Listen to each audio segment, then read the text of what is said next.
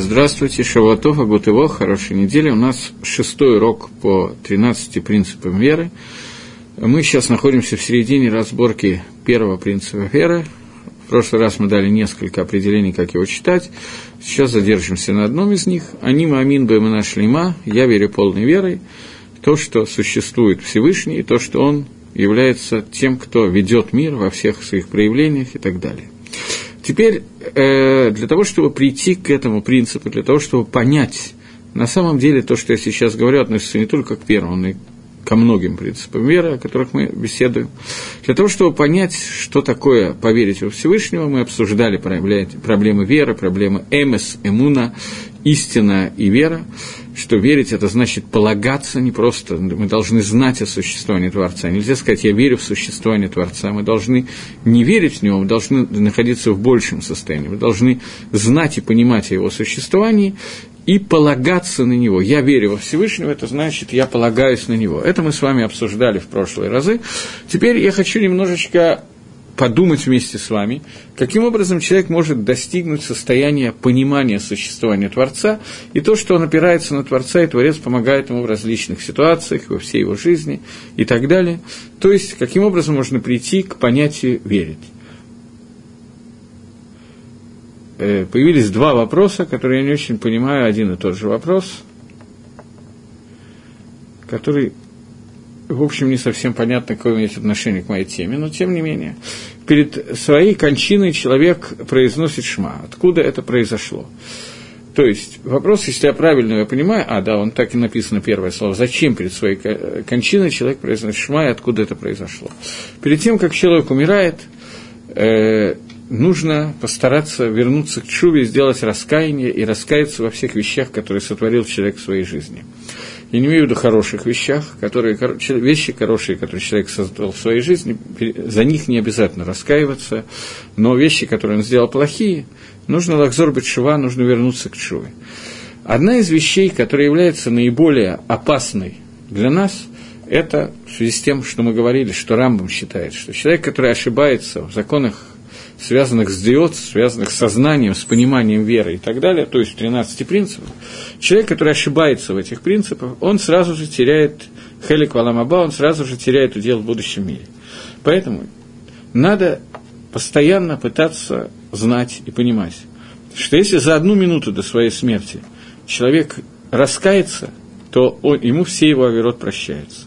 Одна из основных проблем, которая у нас есть, это хиссарон, недостаток нашей иммуны веры – Человек должен понимать, что он не знает на время своей смерти, поэтому раскаиваться надо как можно часто, регулярно и систематически.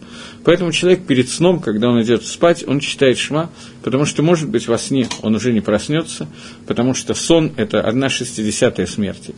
Поэтому он читает шма, потому что каждый день его жизни может оказаться последним днем. Но когда человек болен, и видно, врачи это видят, и сам человек зачастую это понимает очень хорошо, что ему осталось совсем немного, то надо постараться вернуться к Чуве в последние дни, в последние часы, в последние минуты, секунды, я не знаю, когда своей жизни.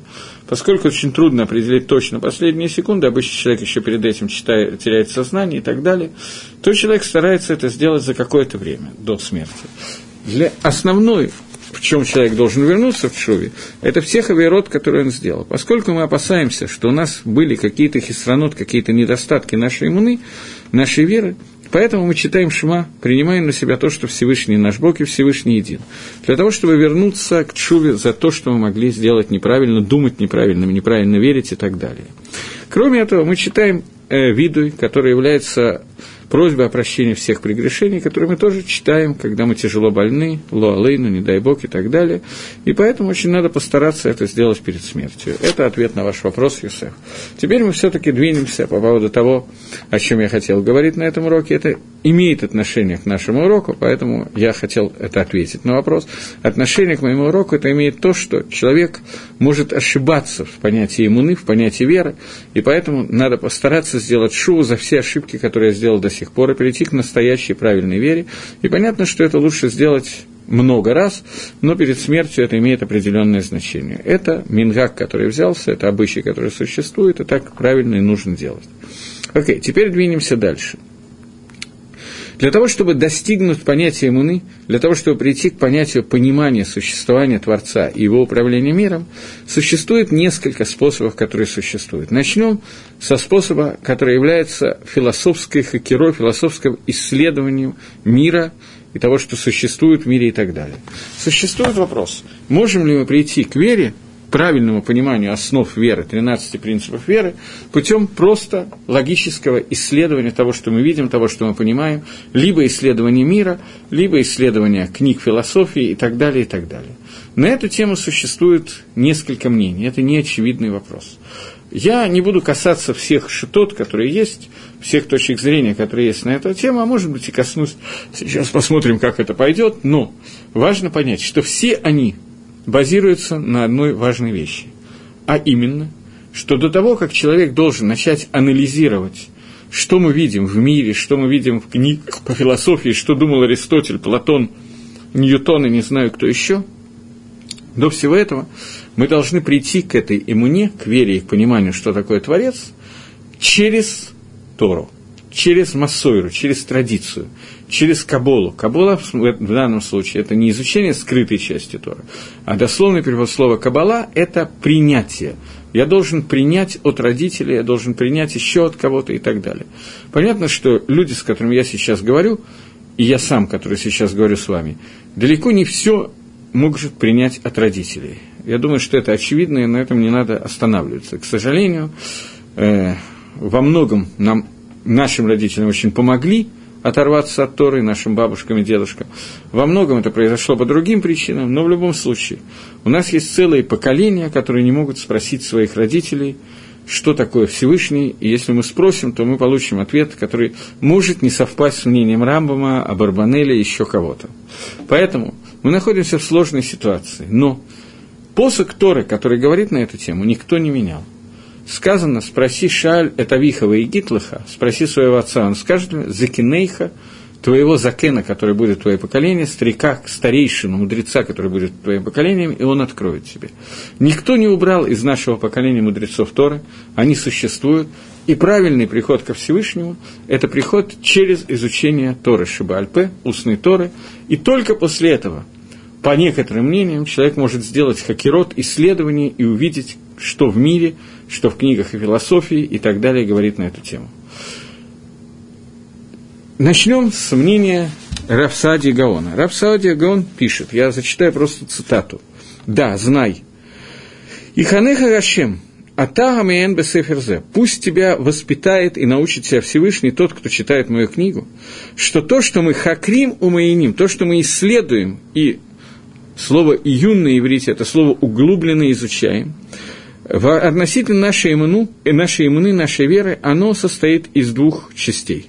Первая часть, для того, чтобы стало нам понятно эмет, настоящий в действии, эмет, истинность того, что мы знаем, от то, что, от то, что нам знаем о том, что нам получено от пророка полной едией, полным знанием. То есть первая часть понимания иммуны – это то, что понимание того, что такое вера, это мы должны знать, что именно получили от пророка, имеется в виду от Маширабейну на горе Синай, от Всевышнего, и это должно у нас стать в состоянии едии, в состоянии полного знания. Вторая часть, для того, чтобы мы... Э, сейчас что могли ответить тому, кто будет задавать нам вопросы на эту тему по отношению нашей иммуны. То есть, Наша имена, по мнению Равсадия Гаона, содержится из двух частей. Первая часть – это получение по традиции, то, что мы получили от Машрабейна на горе Синай. Мы находимся в преддверии праздника Шивот, поэтому сейчас особенно важно об этом несколько слов сказать. И вторая часть – это кроме того раскрытия, которое было Всевышним на горе Синай через Тору, и это является корнем всей нашей иммуны, корнем всей нашей веры, вторая часть, нам нужно знать какие-то вещи, которые мы можем доказать логически, исследовать и так далее, объяснить, но не для того, чтобы это укрепило нашу веру, не дай Бог. Наша вера должна держаться не на этом, а для того, чтобы мы могли знать, что ответить тем, кто хочет с нами спорить. То есть для того, чтобы ответить человеку, который будет задавать нам кушьет, трудности и так далее, для этого мы должны увидеть какой-то философский склад, который объясняет понятие иммуны. Но только после того, как говорит Рафсадия Гаон, как у нас будет первый уровень достигнут, то есть сама иммуна придет к нам, вера придет к нам из Торы, по традиции от Маширабейну, а не какими-то другими путями. Тогда мы можем исследовать и понимать, о чем идет речь. Э, дальше пишет Рав Садия Гон еще одну вещь, что Всевышний Благословен Бретон, он дал нам все, что нам необходимо, и научил нас все, что нам, не, нам необходимо, вопросы нашей иммуны, через создание и заповедовал нам, чтобы это было массойра амитит, чтобы это была традиция, которая была передана нам Баймет.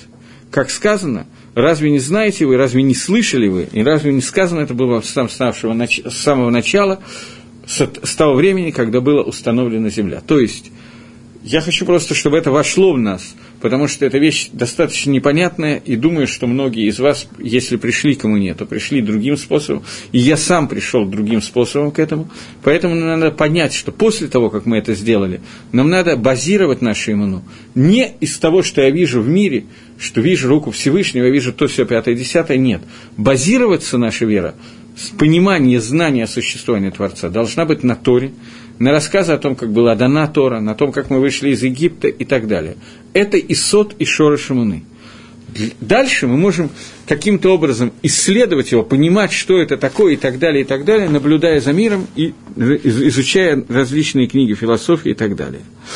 Рабейну Бахаей в книге Хавода Левовод он пишет немножко иначе, то есть фактически это Махлоки с Бен Рабейну Бехаей, скажем так, Гагро очень сильно халек на Рабейну Бехаей в этой книге Хавод Алимот, Вильнинский Гаон, но он пишет, тем не менее, несмотря на все Махлокис, он пишет, «Езагер шилой юца адейха, но тим медериха ватейха». Следи за тем, чтобы твои шаги не ушли от той дороги, по которой шли твои отцы, и от того нытива, и того пути, по которому шли первые люди – Ледери Хадашай, чтобы ты не прошел новой дорогой, которая бдуя, которая выдумана твоим сердцем. И внимательно следи, чтобы ты не опирался на свой мозг, когда ты говоришь о вопросах, связанных с иммуной, и чтобы ты не прошел путем, который дает тебе совет, твое сердце и твои мозги, и чтобы ты не опирался только на свои знания и не подозревал своих отцов. То есть ты должен понимать, говорит Хавот Левовод, что все исследования Хавот Левовод давка и, и на самом деле является одним из тех, которые считают, что исследовать мир и смотреть на то, что происходит, чтобы подтвердить веру во Всевышнего, нужно и можно и правильно. Это один из тех мнений, которые на этом базируются. Но тем не менее, все наши мудрецы, включая Хавода Левовод, говорят, что все это можно делать, но ты должен знать, что гдарим, рамки, правила, которые тебе установлены в твоей иммуне, это те правила, которые ты получаешь в Бамасойре, и ты не должен выдумать ничего нового. Я думаю, что вы прекрасно понимаете, что за время, когда существует Тора, как душа, наша святая Тора, и со временем, когда существует мир, и со времени, с этого времени были очень многие люди, которые пришли к самым разнообразным выводам по поводу того, как правильно верить во Всевышнего и так далее. Я не говорю сейчас о мусульманстве, христианстве, буддизме, шмидизме, сионизме, капитализме, коммунизме, социализме и так далее. Но я говорю о том, что каждый человек, когда он опирается на то, как он будет понимать Всевышнего, естественно, что каждый из нас будет понимать по-разному, и каждый из нас придет к самым неоспоримым выводом, потому что понятно, что кроме меня никто не может быть прав, потому что я самый умный, это очевидно, это как бы условие задачи, это незачем обсуждать. И человек, который начнет говорить о том, что я верю в то, что я понимаю, а то, что я понимаю, в это я не могу верить, потому что докажите мне и так далее, то этот человек окажется в ситуации, когда он не только теряет свой аламаба, но он поможет еще многим людям потерять свой будущий мир и, и так далее. Теперь для того, чтобы немножечко пояснить это, Рабейна Бехае пишет, что вся иммуна, вся понятие веры, все понятия 13 принципов, о которых мы сейчас говорим, которые являются и есть то, о чем мы говорим, что называется иммуна, они все базируются только на одном, на том, что мы получили от наших отцов и праотцов. Понятно, что я обращаюсь сейчас к евреям, отцы которых получили не совсем так, как надо было получить, и здесь получаются некоторые проблемы с нашей иммуной, которые базируются на том, что мы были оторваны от э, Торы и приходим к Торе извне. Поэтому для нас те слова, которые я сейчас говорю, они особенно важны. Я говорю о том, что сейчас, я еще раз говорю, я говорю не о капитализме и коммунизме и не о различных других религиях.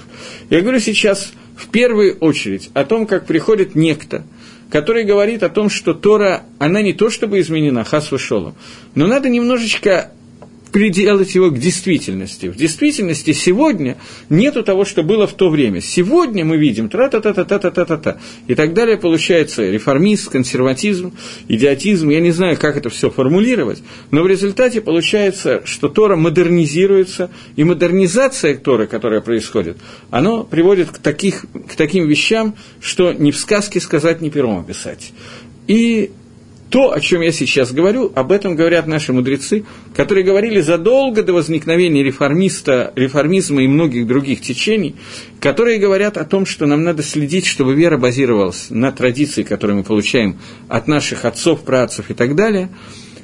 И, и Рабейну Бехаей, и Равсадия Гаон, они оба считают, что после того, как мы укреплены в имыне, в вере и так далее, и получаем веру от наших отцов и праотцев и так далее, после этого мы можем и должны исследовать и проводить исследования философии и понимать то, что имеет в виду иммуна, но зная, не выводя свою веру из того, что я могу понять и не могу понять, а зная, что такое, во что и как я должен верить и соблюдать заповеди Торы, после этого я должен понять, почему и как и так далее. Но ни, ни в коем случае не сказав, что если я чего-то не понял, то это неправильно. Теперь появился вопрос, давайте я попытаюсь его прочитать. Спрашивает Александр, как в таком случае укрепиться в вере? Есть ли какие-то практические советы? Например, просить милостыню, чтобы смерить свою гордыню и т.п. Разуму-то более-менее все понятно, что все идет к лучшему. Вот чувство зачастую приводит в отчаяние. Ты даже не представляешь, как часто. Я слышал, что особенно все в таких практических упражнениях Саба из Навардаха, но подробности я не знаю. Смотрите, то, что вы сейчас мне задали вопрос, Алексей, вопрос хороший но не совсем имеет отношение к понятию того, о чем мы сейчас говорим. Саба из Навардака говорил не об учении эмуны, а больше о том, как человеку нужно правильно научиться себя вести. Как, как вы сказали, я не знаю, как нехорошо не, не прозвучало, но у меня лучшего словосочетания не приходит в голову, как смирить свою гордыню и так далее. То есть, существуют определенные различные течения мусара – и вопросы, которые задаете, задаете, они больше относятся не к укреплению в вере, вода, что Мусар этим тоже занимается, а к авадат медот, как именно способом человеку привести себя в состояние, когда он будет правильно служить Всевышнему. Таких советов очень много, но это не совсем моя тема, во-первых, и во-вторых, я, извините, не считаю себя на том уровне, когда я могу давать эти советы окружающим. Общее направление всех советов Мусара сводится к одному и тому же. Мы уже затрагивали эту тему на одном из моих занятий, и тоже против моей воли. У нас есть сознание и подсознание. Подсознание говорит нам одно, сознание нам говорит другое. Вопрос, который вы задаете, как сделать так, чтобы мозг был шалет аль как сделать так, чтобы мозг мог управлять чувствами – Ответ на этот вопрос один и тот же. Человек должен постоянно об этом думать и постоянно заставлять себя делать то, что его мозг считает правильным делать, то есть делать то, что требует от меня Всевышним, даже если он не ощущает необходимости в этом, и более того, даже если желания у него не всегда совпадают с его мыслями. Когда человек это делает постоянно, постоянно говорит об этом и так далее, то он учит себя, и привычка превращается во вторую натуру, и человек начинает чувствовать то, что ему надо чувствовать, и наоборот. Поэтому я привожу один и тот же пример, который приводит Давид Амелах, который говорит, что когда он забылся, думал на какую-то постороннюю тему и не думал о том, куда он идет, он вдруг обнаружил себя в Бейтмидрше, и он попросил э, возблагодарил Всевышнего, что он вышел на уровень, когда его роглаем, его ноги, регель, происходит это слово регель это нога, происходит слово итроглут, привычка, когда ноги образуют такую привычку, что она, они сами ведут его в синагогу. Когда привычка человека начинает дел, делать так, как правильно делать. Для того, чтобы достигнуть этой привычки, надо над этим постоянно работать и так далее. Есть несколько методик. Одна из этих методик действительно принадлежит Саба из Навардака. Я не думаю, что сегодня нам правильно идти по этой методике, просто потому что мы сломаемся, не выдержим. Но, тем не менее, эта методика состояла в том, что он хотел, чтобы... Ну, нет, я не буду сейчас это обсуждать, это меня уведет совсем в сторону. Но это общая ица, которая дается, общий совет, который дается, и более подробно я бы не хотел в него входить. Поэтому я двинусь немножко дальше. Это не называется только укрепиться в вере. Это все происходит после того, как с верой, с иммуной, с сознаниями 13 основ проблем нету. После этого есть вопрос, как все, все мои знания привести в действие. Может быть, вы правы, лучше это делать одновременно. Я сейчас подумал, что лучше это делать одновременно. Но водай, безусловно, базироваться это должно на точных знаниях. В тот момент, когда знаний у меня нету, то невозможно притуплять гордыню и так далее, непонятно, зачем это делать. Вначале надо понимать, что это необходимо. Окей. Так вот, вопрос понятен, ответ я дал, можно убирать вопросы, давать следующие, если появляются. Так вот, э, теперь мнение Рамбама в книге Марена Лухим. Пишет Рамбам, я хотел бы все-таки сказать несколько мнений на эту тему, а потом двигаться дальше. Пишет Рамбам в книге Ванарухим. И также следует, чтобы был некий порядок, чтобы люди знали диот тхила альдери хакабола. То есть знание, галахот деот, законы иммуны веры, человек должен получить альпикабола, он должен получить это альпикабола кавана, имеется в виду не изучая книги кабалы, а по традиции, от учителя к, учи, э, к ученику. И после этого он должен увидеть, как они идбаруба мофет. Он должен увидеть, как они осуществляются через чудеса, которые мы можем видеть ежедневно в нашем мире. Так пишет Рамбам в третьей части Марена Вахим.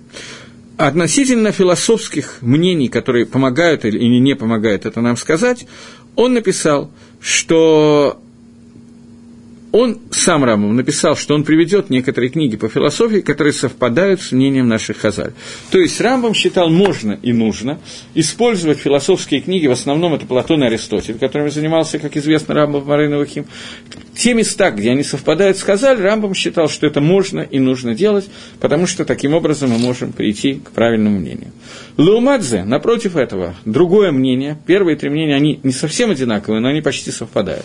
Третье мнение, которое приводится из решением, это мнение Сефер и Карим Рабиосиф Альба, который пишет, я прочитаю цитату, «Эмуна бадавар гу Ицтаэр хадавар бенефиш циюр хазак. Что такое иммуна, что такая вера?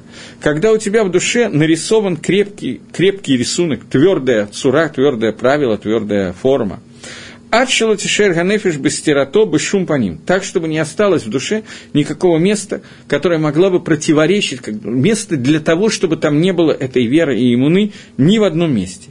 Вам велое да дерехами тут. И даже если ты не знаешь эмет, мы с вами говорили, что эмет и иммуна – это две части. Эмет в этом мире, истина в этом мире полностью не открыта. Истина может существовать, это как бы наше соединение с Ганеданом, Саламаба, там, где будет Алам Эмет, когда вся истина будет открыта. Здесь мы знаем о ее существовании, Мпхинат Дат, Мпхинат Едия, с точки зрения точного стопроцентного понимания этого. Но в наш мир она входит не в виде эмета, а в виде эмуны. Мы на нее полагаемся, потому что эмет в этом мире не раскрыт, потому что наш мир – мир лжи, мир оболочек, в котором мы не видим настоящего эмета. Это мы уже обсуждали все, насколько я помню. Так вот, он говорит, и несмотря на то, что иногда мы не видим Дерих Аметит, так же, как, тем не менее, не должно в душе оставаться никакого, никакого места для противоречия с тем, о чем мы только что говорили, и никаких диод и так далее быть не может. Короче говоря, то, что мне сейчас нужно от Сефери Карим, он пишет, что, секунду, несмотря на то, что ты должен понимать и признавать этот эмет, несмотря на то, что лоты да сибат гамитут, ты не будешь видеть причину этого понимания. И эта вера должна относиться ко всем мусагам, ко всем отношениям, и ты должен верить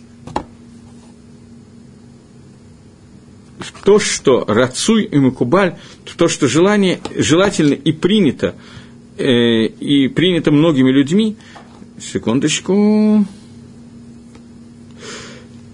и подобно этому в то время, когда нимшиха кабалала амин минга ишгагу, что идет кабала принятие от одного человека к другому, и это то, во что нужно верить.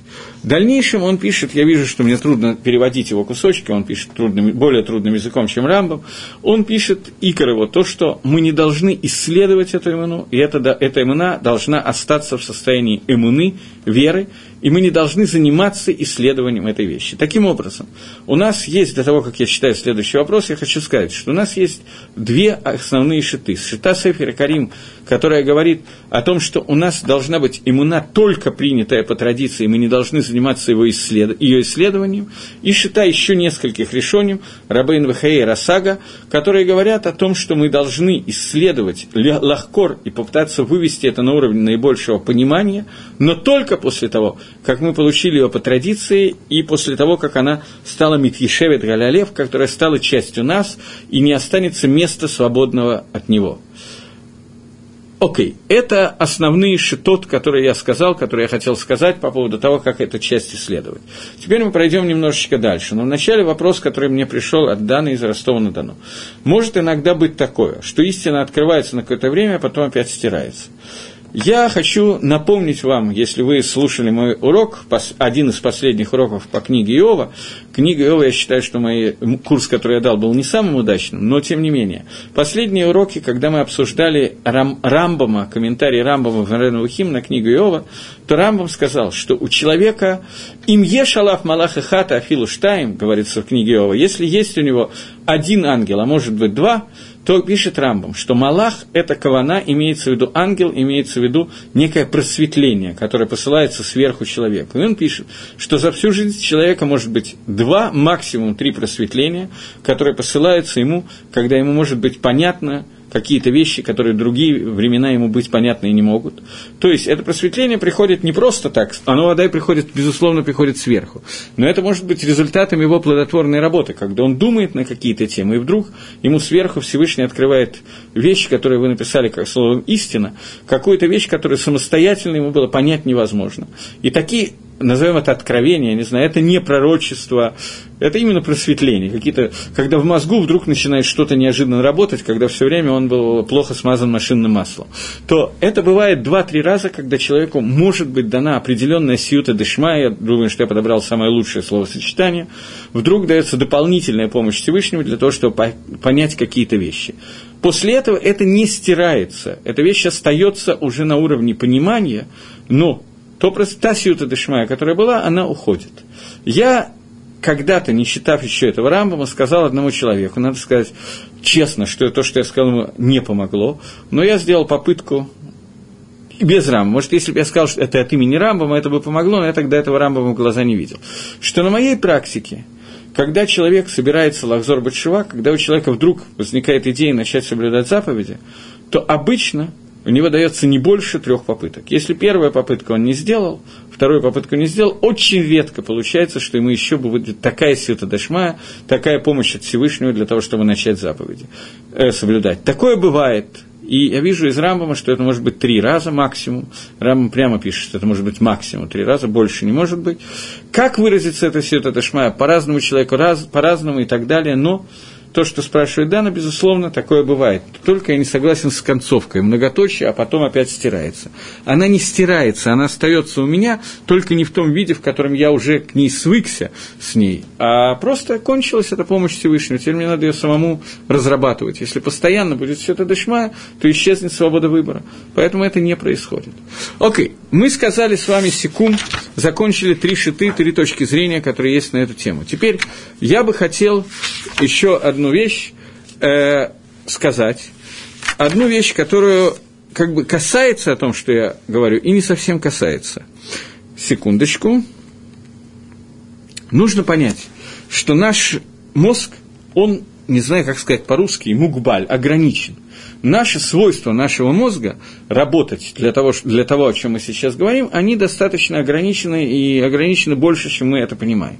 Поэтому, когда мы пытаемся анализировать понятие Творца – то понятно, что все, что мы можем сделать, это очень-очень сильно ограничено.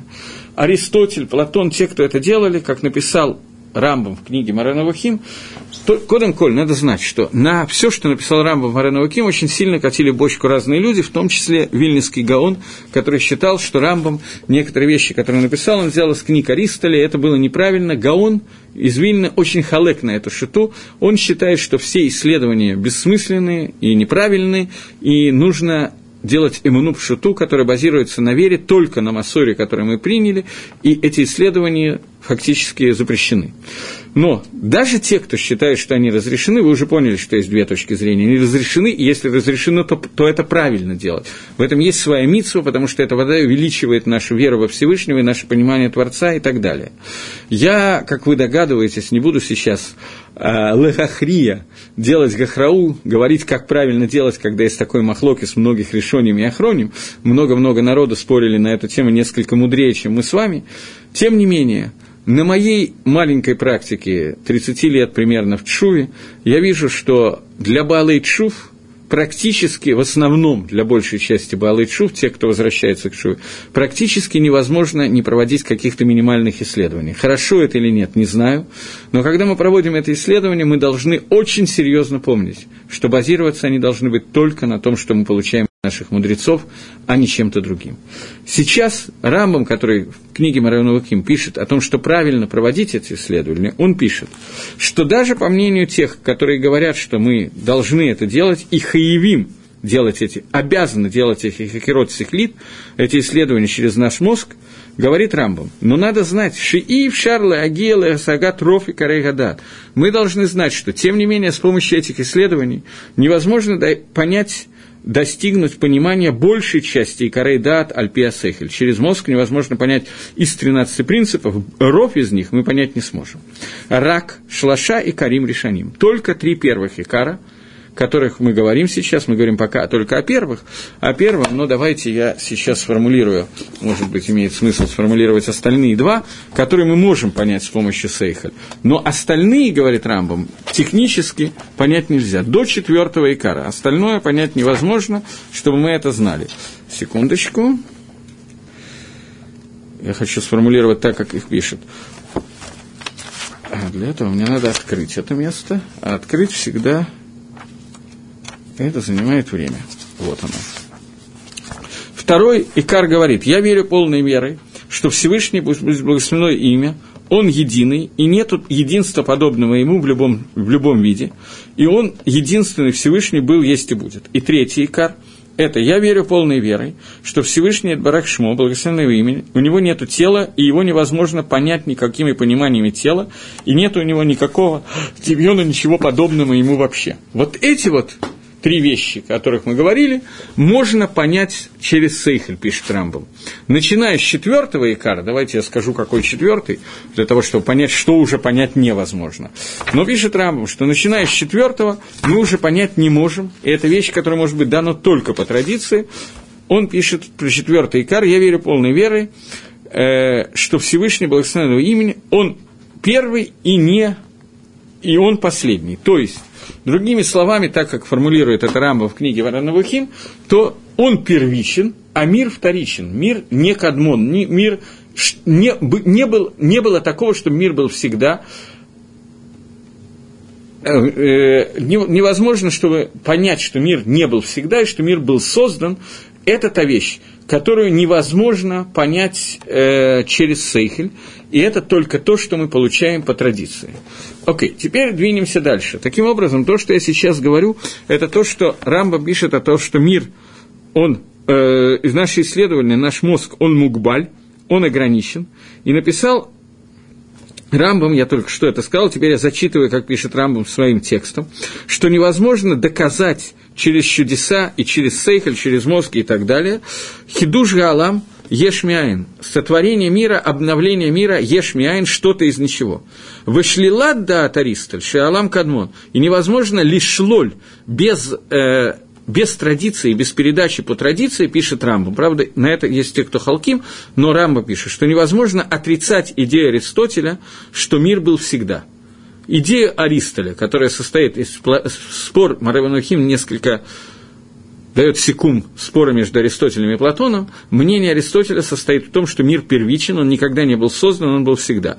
Рамбам считает, что отрицать эту идею с помощью мозга мы не можем. Для этого Аткан до этого мы можем пойти с помощью нашего исследования и доказать это и прийти к этому. Рамбам это мог сделать. Я не уверен, что мы все присутствующие сейчас сможем, но Рамбам считает это технически возможным, и он это делает в книге Марана. Дальше Рамбам пишет, выше этого, мозг подняться не может. Спорить с Аристотелем невозможно. Правда, на это Халык Гагрой говорит, что Рамбам, Вильнинский Гаон говорит, что Рамбам слишком много взял из книг Аристотеля и ругает его за это. Но, тем не менее, пока мы остановимся на том, как это учит Рамбам, и это основная вещь, которую я хотел на ту тему, о которой мы сейчас говорим. Теперь понятно, что шлемут иммуна, настоящая иммуна, может базироваться только на Торе, только на традициях, и различные исследования того, чего это и как это, и что это, и так далее, есть махлоки, спор, нужно это или нет, для того, чтобы усилить нашу иммуну, но не для того, чтобы мы, не дай бог, вышли за границу того, как Тора нам говорит поступать и как Тора нам говорит верить во Всевышнего. Мы никогда ни при каких условиях не можем придумать какое-то минимальное ответвление и сказать, что мои мозги, мой разум говорит мне, что надо сделать чуть-чуть иначе, поверить чуть-чуть иначе и так далее. Это хас вышелом, не дай бог и так далее.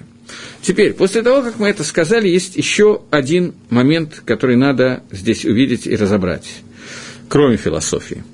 Есть еще момент, когда начнем с Мидраша – Мидраша, который говорит, что в возрасте трех лет и в возрасте 51 года не имеет значения, разные Мидраши толкуют по-разному, это Махлоки, спор Мидрашим, человек по имени Авраам Авину, про которого мы все знаем, он однажды обратил внимание на то, что существует ветер, дождь, солнце, луна, все движется, меняется и т.д. и т.б., и сказал, что не может быть, чтобы мир был без того, чтобы кто-то крутил этот галгар. Если есть колесо, и оно постоянно крутится, то кто-то должен его крутить. Поэтому он пришел к пониманию того, что у мира есть Создатель. Поэтому вполне справедлив вопрос, это не хакера, не мозговое исследование того, как надо верить и что делать и так далее, и так далее, которое упирается в том числе в некоторые вещи, связанные с Каболой.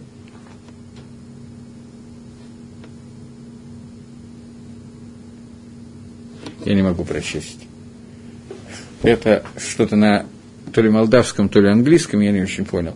Я не могу читать такие надписи, извините, но напишите, пожалуйста, по-русски. Так вот, э, Рам, э, так вот, Авраам Авину пришел в какой-то момент в своей жизни к тому, что невозможно, чтобы у мира не было создателя. Вопрос, который я сейчас задаю, это не прошлый вопрос. Прошлый вопрос, должны ли мы исследовать понятие Всевышнего, то, как он управляет миром, что это значит, и из этого делать свои выводы, на эту тему есть некоторое количество споров наших мудрецов и так далее. Теперь новый вопрос. Можем ли мы прийти к вере, смотря на этот мир, и подобно Аврааму сказав, что не может быть, чтобы мира не было Создателя? Другими словами, обязаны ли мы, или имеем ли мы право, смотреть на этот мир для того, чтобы увидеть в нем руку Всевышнего, проявление Творца и так далее? Это новый вопрос – э, на этот вопрос ответить не так легко. Потому что, с одной стороны, мы видим, меня, мне задают вопрос, что при всем величии Гаона, как он мог спорить с Рамбом? Дело в том, что с Рамбом спорил не только Вильнинский Гаон, с ним спорил и Рабейн Йона, и Райвит, на эту тему есть много-много споров по поводу Рамбома, я просто процитировал Гаона, потому что это наиболее известный. Окей, но то, что Гаон был из другого поколения, я совершенно согласен с спрашивающим, но Гаон опирался на мнение Рабейну Йона и Райвида, которые жили примерно в то же поколение, что и Рамбом. Это Махлоки с Решоним, спор Решоним на эту тему. Мы видели, что Сефер и Карим тоже придерживаются этой точки зрения. Я просто привел Гаона, потому что это наиболее известные высказывания на эту тему. Окей, теперь я возвращаюсь дальше. Еще один вопрос как звучит на иврите, на иврите имя Всевышнего. Значит, э, имена Всевышнего нельзя произносить, кроме как в молитве, поэтому я, естественно, не буду сейчас говорить, как звучит на иврите имя Всевышнего. Бифрат, тем более, что я уже говорил, что есть семь имен Творца, упомянутых в Торе, на самом деле их несколько больше, и каждый из имен Всевышнего означает какой-то атрибут, способ – его управления этим миром. Когда вопрос, который вы задали, задал Маширабейну, и я говорил на эту тему два урока назад, что Маширабейну спросил Творца, когда ты меня отправляешь в Египет для того, чтобы вывести народ из Египта, меня спросит Израиль, евреи, кто Бог, который тебя послал?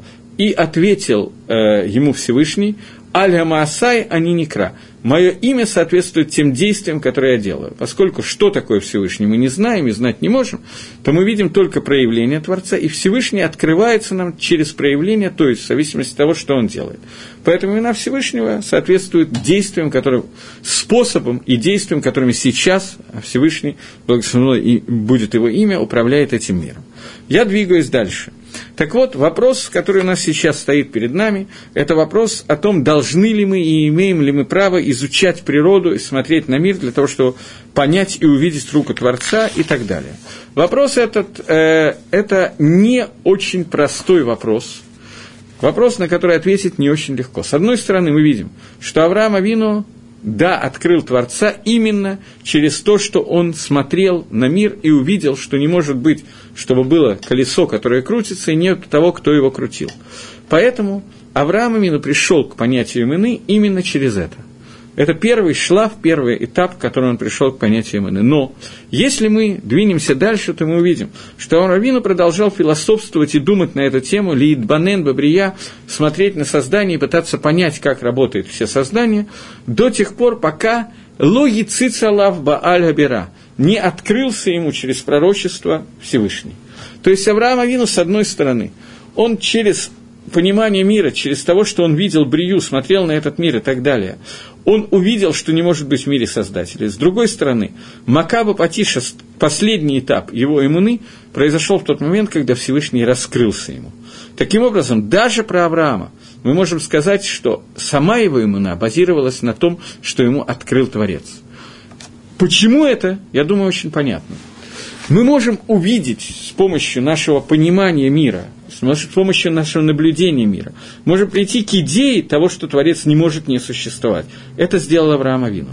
Но что это такое, как он проявляется, где, что, куда и что от этого следует, каждый из нас, если пойдет по тому пути, по которому поведет его, его для красоты назовем словом мозг, то мы придем совсем не туда, куда хотел бы нас привести Творец. Поэтому – Авраама Вину, при всем его гадлусе, при том, что это был Авраама Вину, я думаю, что он на меня не обидится, если я скажу, что если бы Всевышний не раскрылся ему, как сказано в Мидраше, Яцица Лавбалабера, то он бы не мог постичь истинность Торы и истинность Всевышнего и понять, что от него требуется, и получить аману эмитит. Он бы пришел к чему-то, к чему приходить не надо было. Я даже не знаю к чему, потому что я могу нафантазировать, но это будет бред своей кобылы. Поэтому Авраам должен был сделать, получить знание о Творце через раскрытие Всевышнего ему. Поэтому, когда мы говорим о нашей иммуне, то же самое. Теперь, для того, чтобы немножечко как-то усластить эту пилюлю, я вам скажу такую вещь. Есть Мишна в трактате Перкея, чтобы мои слова не были совсем голословными. Э, обратите, может быть, если кто-то слушал мои уроки раньше, уроки по молитве, еще какие-то уроки, то, может быть, вы обратили внимание на то, что я стал намного больше приводить макарот источников. Почему я это делаю? Я отвечу на этот вопрос. Я не знаю, смогу ли я это делать постоянно. Скорее всего, не смогу, потому что это очень затянет и может вас запутать. Но, тем не менее, в начале своих уроков я решил, что я обязан это делать по той причине, что мы сейчас говорим об умуне, о вере – и поэтому, когда мы говорим о таких вещах, я не хочу, чтобы это звучало не только как мои хидушим, но какие-то вещи, которые взяты без макора, без источника. Я хочу, чтобы это был стандартный литовский способ изучения Тора, потому что каждая вещь, о которой мы говорим сейчас, любая ошибка в этой вещи может лишить человека Аламаба. И люди, которые сами думали на эту тему, считают себя верующими и являются верующими на самом деле, довольно многие, поскольку мало изучают эту тему, она не, не самая изучаемая, то здесь может быть очень тонкие ошибки. Поэтому я хочу, чтобы вы видели, те, кто меня слушают, видели и знали, что каждое слово, которое я говорю здесь, оно взято из какого-то конкретного источника, точно так же, как когда мы учим Гемору, когда мы учим Хумаш и так далее, чтобы были макарот – а не просто какие-то вещи, которые не, не весть откуда и не весть как вытекают. Хотя, поймите меня правильно, что поскольку это очень удлиняет цикл, во-первых, а во-вторых, не только удлиняет, но думаю, что еще и мешает некоторому пониманию, спасибо, некоторому, мешает некоторому пониманию того, о чем мы говорим, то в некоторых местах мне придется немножечко уменьшить это количество цитат. Но пока я хотел бы на них еще немножечко побазироваться. Так вот, э, секундочку. Путь, которым шел Авраам Авину, я сейчас читаю кусочек из книги э, Дат Имуна. Э, путь, по которому шел Авраам Авину, он был раздумывать о создании и исследовать философию мира – и он был Гадольши Банаким. Авраам, так его часто очень называют Мидрашим, Гадольши Банаким. Самый большой из всех великанов, имеется в виду мудрецов, естественно, который пришел бы Кохту на то, который пришел с силой своего разума и пониманию для того, чтобы постичь знания о Творце. Но не только это было шлемут его иммуну, не только это было цель, цель, цельностью его веры, но он удостоил его Творец двумя я прочитаю так, как это сказано в Мидраше, двумя почками, которые давали ему советы. Эти почки, которые отвечали за понятие Рога Кодыш. Только не спрашивайте меня, почему именно почки у человека отвечают за Рога Кодыш, этого я не знаю. За пророчество, этого я не знаю. До тех пор, пока он не дошел до Дарги, до Мадреги, до уровня, который называется Нуа, и дальше то, что я сейчас сказал, он цитирует. «Вейци лав Бааля Бера, захалы шлемут малатного». Ему открылся Бааля Бера, хозяин этого мира, и рас... тогда Авраам Авину достиг уровня пророчества, и это являлось его верой. То есть не только его постижение, а то, что ему дано было через пророчество. Окей. Таким образом, я хочу привести доказательство тому, что я только что прочитал. Доказательство из Мидраша. Э, я не знаю, помните вы или нет такое место в Торе, в Хумаше, когда Авраам Вину, я опять, э, вместо того, чтобы все, что я собирался сказать, я думал, что я скажу меньше, чем за половину урока, и переходить к другой части. Я все время не справляюсь со своей работой. Ну уж извините меня. Так вот, э, когда в Хумаше написано, в Торе, написано в Пятикнижии, что Всевышний открылся Аврааму, и Авраам сказал, что вот я хожу бездетный, и у меня не будет сына, и что, какую награду ты мне можешь дать, а наследует мне э, мой раб Элиезер, то сказал ему Всевышний, выйди и посмотри на звезды. Говорит Раши в этом месте, Раши, комментируя Тору, это говорит, это слова из Мидраш Раба. Он говорит, что Всевышний ему сказал «צא ממזלך», «Выйди из своих э, созвездий». Появился какой-то вопрос, в данный момент мне хочется на него ответить. Нет, мне уже не хочется на него ответить. Разница есть и очень большая. Я буду двигаться дальше. О, Теперь Дан задает более интересный вопрос. Может, почки перекладывают воду в теле, а вода духовная – это поток знаний. Круто. Дана, я ничего не могу сказать, вполне может быть. Поскольку я понятия не имею, почему именно то, почки отвечают за часть пророчества, то я могу поверить любой идее, которая может прийти в голову, но предлагаю на будущее собственных идей не только не высказывать, но не иметь. Это одна из вещей, которые надо либо знать, либо не знать. В данном случае я не знаю, я не могу ответить на этот вопрос, понятия не имею. Теперь я вернусь к тому, о чем мы говорим.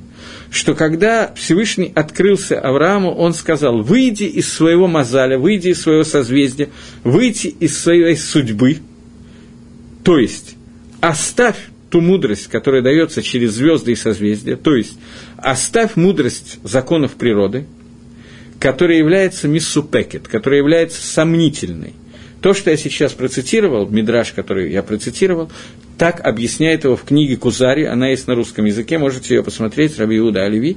Так он объясняет, что в этот момент Всевышний раскрылся Аврааму, в тот момент, когда он сказал, выйди из своих созвездий, то есть выйди из своей природы, выйди на уровень, который выше законов природы, выше законов природы. Это навиют, пророчество.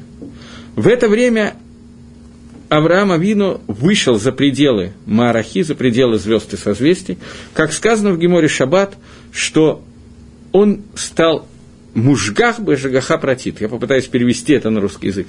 Влияние, которое оказывал Всевышний на Авраама, с этого момента стало называться частным влиянием, а не только общим влиянием, которое идет через звезды, созвездия и так далее.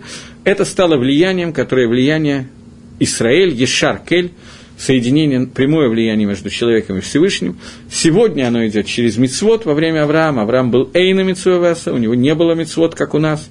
И тем не менее Всевышний вывел его за это влияние и открылся ему, чтобы от него в дальнейшем мог произойти народ Израиля и произойти то, о чем мы сейчас говорим. Есть еще один исот, который я хочу вам сказать. Все, что мы говорим, что начало иммуны могло Авраама происходить через понятие звезд и созвездий, вопрос, как это относится к нам, к Балей Чува, к людям, которые в общем, тоже примерно как Авраам начали в какой-то момент наблюдать, думать, интересоваться. Некоторые решили, что они будут интересоваться, потому что они евреи, поэтому они пойдут в синагогу, посмотрят, во что верят евреи. Это, в общем, самый лучший вариант первого интереса к Торе. Другие люди стали решать, что вообще надо поразмышлять, есть Всевышний или нету Всевышний, есть у мира Творец или нету, или все это чушь, или надо правильно идти по этому пути, по тому пути. И в результате, так же, как Авраам увидели, что кто-то крутит это колесо, не может быть, чтобы в этом мире не было общей какой-то тенденции. Я хорошо помню, как у меня это происходило, как понятно, что как у всех людей происходило последовательно, но я хорошо помню, на меня произвело впечатление это был не первый этап моего возвращения к Чуве, но и даже я Чуву в этот момент еще не начал делать. Но когда нам задали на физической химии в институте писать реферат на тему работы Энгельса, полный бред, совершеннейший, я прекрасно понимаю, но физической химии, конечно, нам нечем было больше заниматься, чем писать какой-то труд по работе Энгельса. Когда мы изучали энтальпию и энтропию, и существует определенный закон, который говорит, что энтальпия замкнутой системы стремится к нулю, таким образом, в переводе на более простой язык, что если система замкнута, то она постоянно должна остывать, если в ней нет дополнительной подачи энергии, и таким образом она должна постоянно остывать, и бесконечная Вселенная, если ее обозначить как замкнутая система, она должна постоянно остывать, остывать, остывать и стремиться к нулю, и то, что она не остывает, является доказательством, что она не замкнута и существует влияние Творца на этот мир, и эта идея, которую пришел опровергнуть Энгель в своей э, работе по поводу энтальпии замкнутой системы и так далее. И аргументы, которые он там писал, хоть убейте, я сейчас не помню, я могу, конечно, вспомнить, если очень надо будет, но думаю, что это будет неправильно и неинтересно. Но аргументы, которые он там писал, мне тогда показались значительно более слабыми, чем кушья, которая была задана. Вопрос, который он сам на себя задавал, относительно того, что если система замкнута, то по всем законам энтальпии и энтропии, которые существуют в физической химии, Система должна охлаждаться, должна изменяться. Система замкнута, не может быть бесконечное количество времени. И все аргументы против этого были значительно слабее, чем они есть. И из этого возникала идея, с которой Гегель и многие другие приходили к идее существования Абсолюта, Всевышнего, назовите это разными именами, но идея состояла в том, что не может быть мир без Творца. И эта идея не говорила о том, что мир сотворен Творцом. Это невозможно доказать, как уже написал Рамбов. Но то, что сейчас есть какая-то гашпо, какое-то влияние Всевышнего на наш мир, эта идея показывала и рассказывала и так далее. После того, как я об этом задумался, что это написано в книге наших великих марксистских классиков, э, и так далее, не очень хочу их цитировать слишком долго, все равно после этого человек, придя к идее Всевышнего, может направить эту идею туда, куда не надо направлять, просто не смяты, поэзия не ночевала бы Кицу. Поэтому, после того, как к этому пришли, мы должны поставить это в определенные рамки. Этому может помочь только одна вещь Тора, традиция, которую мы получали. Некоторые пришли таким образом, некоторые с самого начала пошли в синагогу и увидели, но вода, что объединить это хакеру, это исследование мира, с существованием нашей традиции, мы можем и обязаны. Но главное здесь чтобы моя хакера, мое исследование не стало основным. Оно стало шагом вперед. Оно стало еще чем-то. Но все это в рамках того, что говорит нам традиция, как и что и куда. Потому что как только мы уходим от этой традиции, то мы доходим до ручки. Теперь еще одна вещь, которая тоже является одним из асадот имуна, одной из основ вер – это чудеса, которые происходят и происходили, и раскрывались в нашем мире и так далее. Чудеса, через которые раскрывает Всевышний себя, открывает мир для того, чтобы мы могли когда-то каким-то образом что-то увидеть. И человек, который игнорирует эти чудеса, игнорирует все это, он, понятно, что Всевышний от него ждет немножко другого.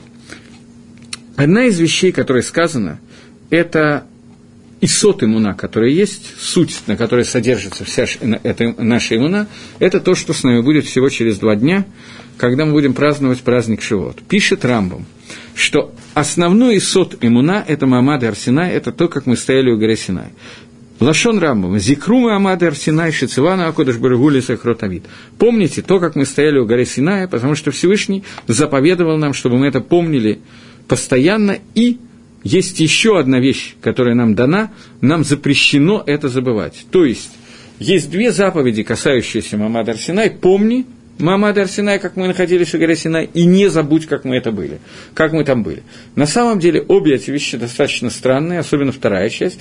Мне приказывают, чтобы я не забыл, как я стоял у горы Синай, когда я ничего на эту тему не знаю, и не помню, и не в курсе, и так далее. Как я могу забыть или не забыть то, чему свидетелем я не был? Тем не менее, на все поколения – дана эта заповедь Мамада Арсинай, и, к сожалению, я вижу, что то, о чем я хотел сказать на эту тему, я сегодня сказать не успею, хотя мы находимся перед самым Шивотом, а начинать, когда я тут же скомкаю, я не буду этого делать. Поэтому я скажу только основные исадот, которые здесь надо знать. В тот момент, когда Амисраэль находился у горы Синай, раскрытие Творца, которое было в это время, оно было равносильно его раскрытию во время творения мира. Не было ни разу со времени творения мира подобного раскрытия Всевышнего в этом мире. Не во время рассечения моря, когда сказано, что последняя служанка видела больше, чем видел пророк Ехискель, ни в любое другое время, когда мы выходили из Египта, когда все, что происходило, не было ничего подобного Мамада Арсинай, когда раскрытие было всему народу Израиля, и весь народ Израиля перешел на доргу, на уровень, который несопоставим с тем, что был до сих пор. Нужно попытаться увидеть только одну вещь. Мы говорим, что когда евреи шли через море, то Всевышний раскрылся им в том виде, в котором до сих пор раскрытия не было. И когда сказано, что последняя из служанок, которая была в Израиле, видела и понимала способ управления Всевышним этого мира больше, чем понимал в дальнейшем пророк Ишаэл и пророк Ехискель, это означает, что самый низкий уровень, который был в это время, он дошел до раскрытия амплитуды своего раскрытия, до Си.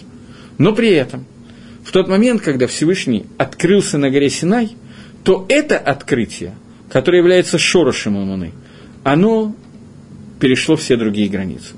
Я думаю, что на этом мне придется просто закончить сегодня, потому что об этом говорить не имеет смысла. Но поскольку у меня есть еще несколько минут, то я хочу, чтобы мы сделали секунд общее, как бы подвели итоги тому, что я говорил.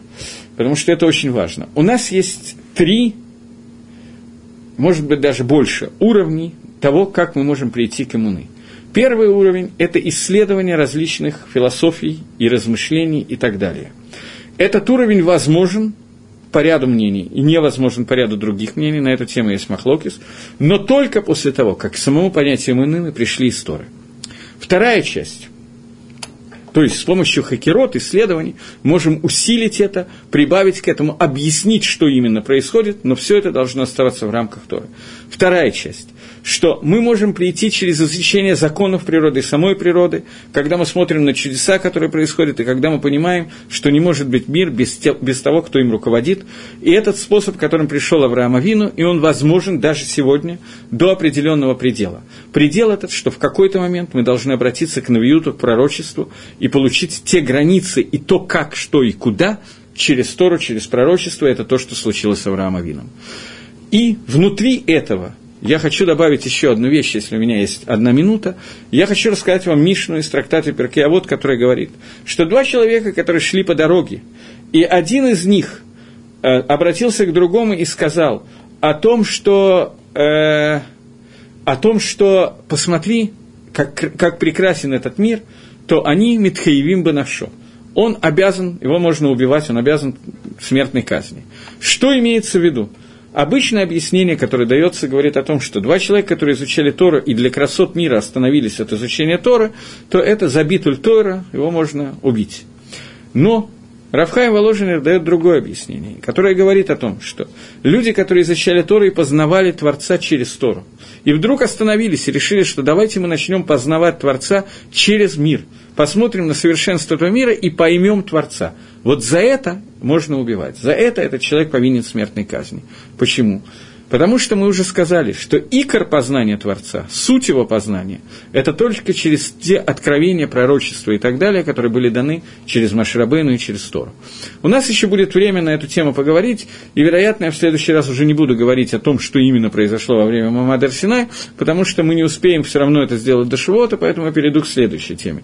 А когда мы будем говорить о Маширабейне, о другом Исоде, то я, вероятно, вернусь к этому Исоду для того, чтобы объяснить его более подробно, поскольку он действительно больше относится к Исоду того, что я должен верить в пророчество Маше и так далее, то, до чего мы дойдем. Таким образом, мы закончили эту тему, и следующий урок, я думаю, будет последним по первому Исоду Имуны, для того, чтобы объяснить еще, еще одну вещь, которая нам нужна, которая осталась. И, в общем, то, что я хотел, практически все будет сказано, и следующий урок, я надеюсь, будет завершающим по первому Исоду. Таким образом, принимайте Тору, помните, что мы в это, на этой неделе должны принять Тору. Принятие Торы – это то, что я успел сказать. Это является основой нашей иммуны. И только постигая Тору и приняв на себя заповеди Всевышнего, мы можем достигнуть понимания первого исода, что Всевышний, создан, Всевышний есть тот, кто е- был, есть и будет, и так далее. Всего доброго, до свидания.